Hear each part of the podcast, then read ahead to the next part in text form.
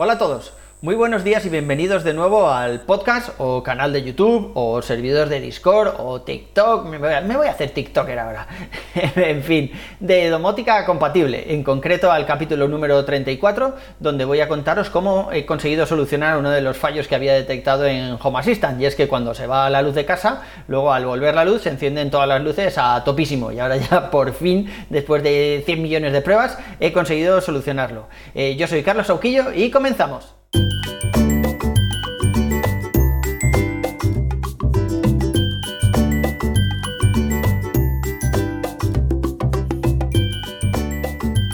Hace unas semanas os comentaba todas las limitaciones que había encontrado en Home Assistant, algunas bastante preocupantes. Una de ellas, por ejemplo, era que cuando se va la luz en mi casa, a ver, que no es una cosa que suceda todos los días, pero sí que hay veces, pues eso, enchufamos demasiadas cosas, lo típico, y salta el automático, ¿no? El diferencial.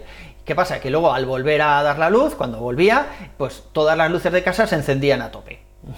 a tope significa al 100% y en un tono cálido de la luz.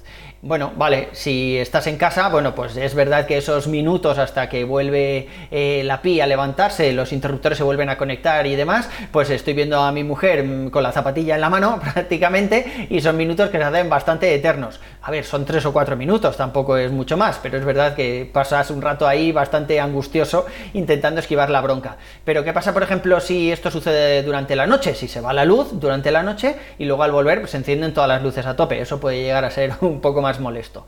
El caso es que llevo mucho tiempo investigando cómo desde Home Assistant podía eh, arreglar esto, ¿no? Eh, no sé si habéis probado el bridge original de Philips Hue, pero hay una opción desde hace no muchas versiones, porque es verdad que al principio no estaba, para eh, el comportamiento de la luz una vez que, pues eso, se corta la corriente y luego vuelve, ¿no? Que, cómo se comportaba la luz.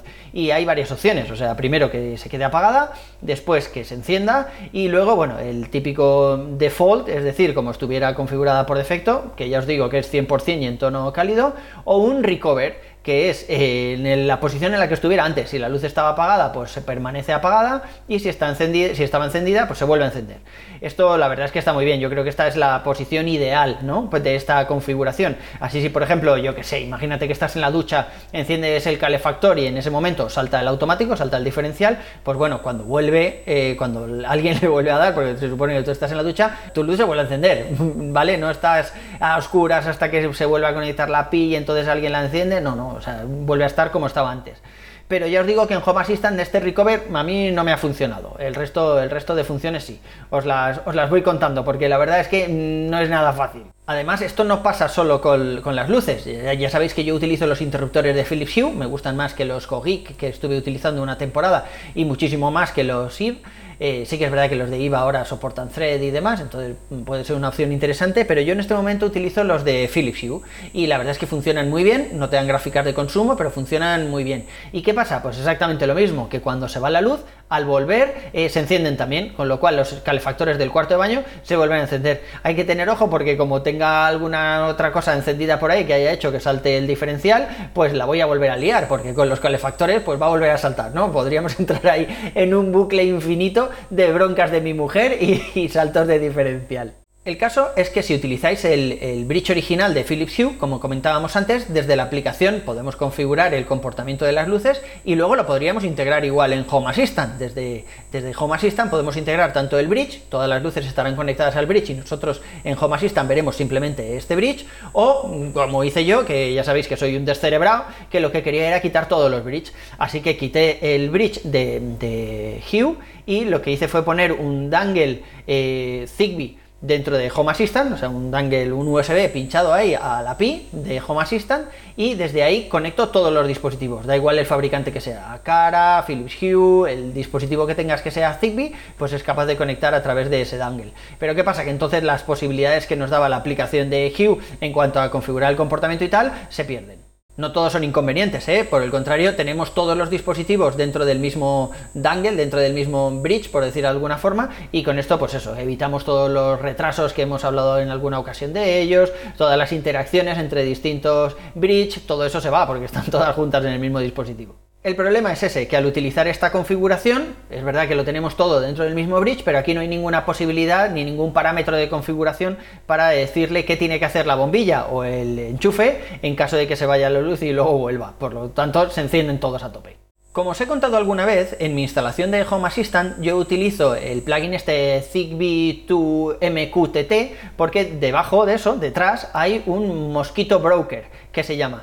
Esto básicamente es un software para enviar mensajes ligeros, por decirlo de alguna forma, o sea, una cola de mensajes a la que te puedes suscribir si estuviéramos en persona tomando una cerveza, te diría lo típico de tú quieres ver una cola, pero bueno, no, no vamos a meternos ahora, ahora ahí. Si a alguien le interesa más información, pues ya podéis entrar en la página de mosquito.org con doble T, o bueno, os dejo enlazado ahí el post original en las notas del programa para que podáis acceder a él, porque la verdad es que es un software bastante interesante y sirve no solo para encolar mensajes Zigbee, podemos encolar cualquier tipo de mensaje. Pues lo normal, lo que esperaríamos es que dentro del plugin, el Zigbee 2MQTT, este, eh, que se escribe Zigbee 2MQTT, que es donde tenemos todos los dispositivos y podemos cambiar algunos parámetros de configuración, como el nombre, por ejemplo, del dispositivo y cosas así, joder, pues que aquí hubiera un parámetro de configuración para decirle a la bombilla o al, enchufe qué es lo que tiene que hacer en caso de que se vaya la luz pero no lo hay. Sin embargo, sí que hay una cosa muy interesante que ya hemos comentado alguna vez. Ya sabéis que las luces de Philips Hue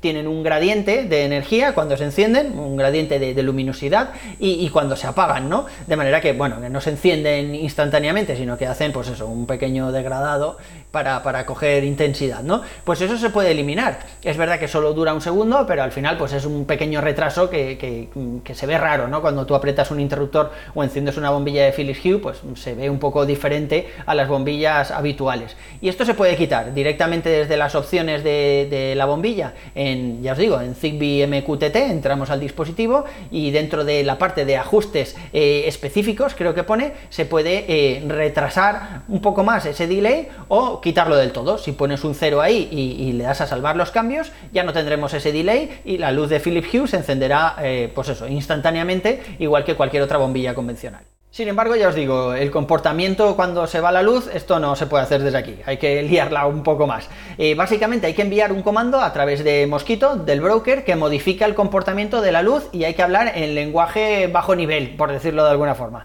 Eh, para explicarlo de una forma un poco más sencilla, no mucho, lo sé, lo sé, es algo bastante complicado, pero hay que enviar un comando que es el Hue Power On Behavior, es decir, UE-power-on-behavior, ¿vale? Hay que enviarlo directamente al topic de esa bombilla. En mi caso, por ejemplo, es CB2MQTT, barra el nombre de la luz, barra set y luego el hue power on behavior, este. Y aceptan los mismos parámetros que desde la aplicación, o sea, podemos ponerle un on para que en caso de que, pues eso, se vaya la luz y luego vuelva, la luz se encienda, un off para que se quede apagada, un default, que es pues es lo que comentábamos antes, las luces todas encendidas al 100% y en tonos cálidos, incluso permite un recover que a mí no me ha funcionado, pero ya os digo que voy a seguir haciendo pruebas porque esta mierda tiene que funcionar, o sea, este es, es, el modo ideal y joder, tiene que funcionar, así las bombillas que estén encendidas cuando se va la luz volverán a encenderse y las bombillas que estaban apagadas cuando se va la luz pues volverán a quedarse apagadas, joder.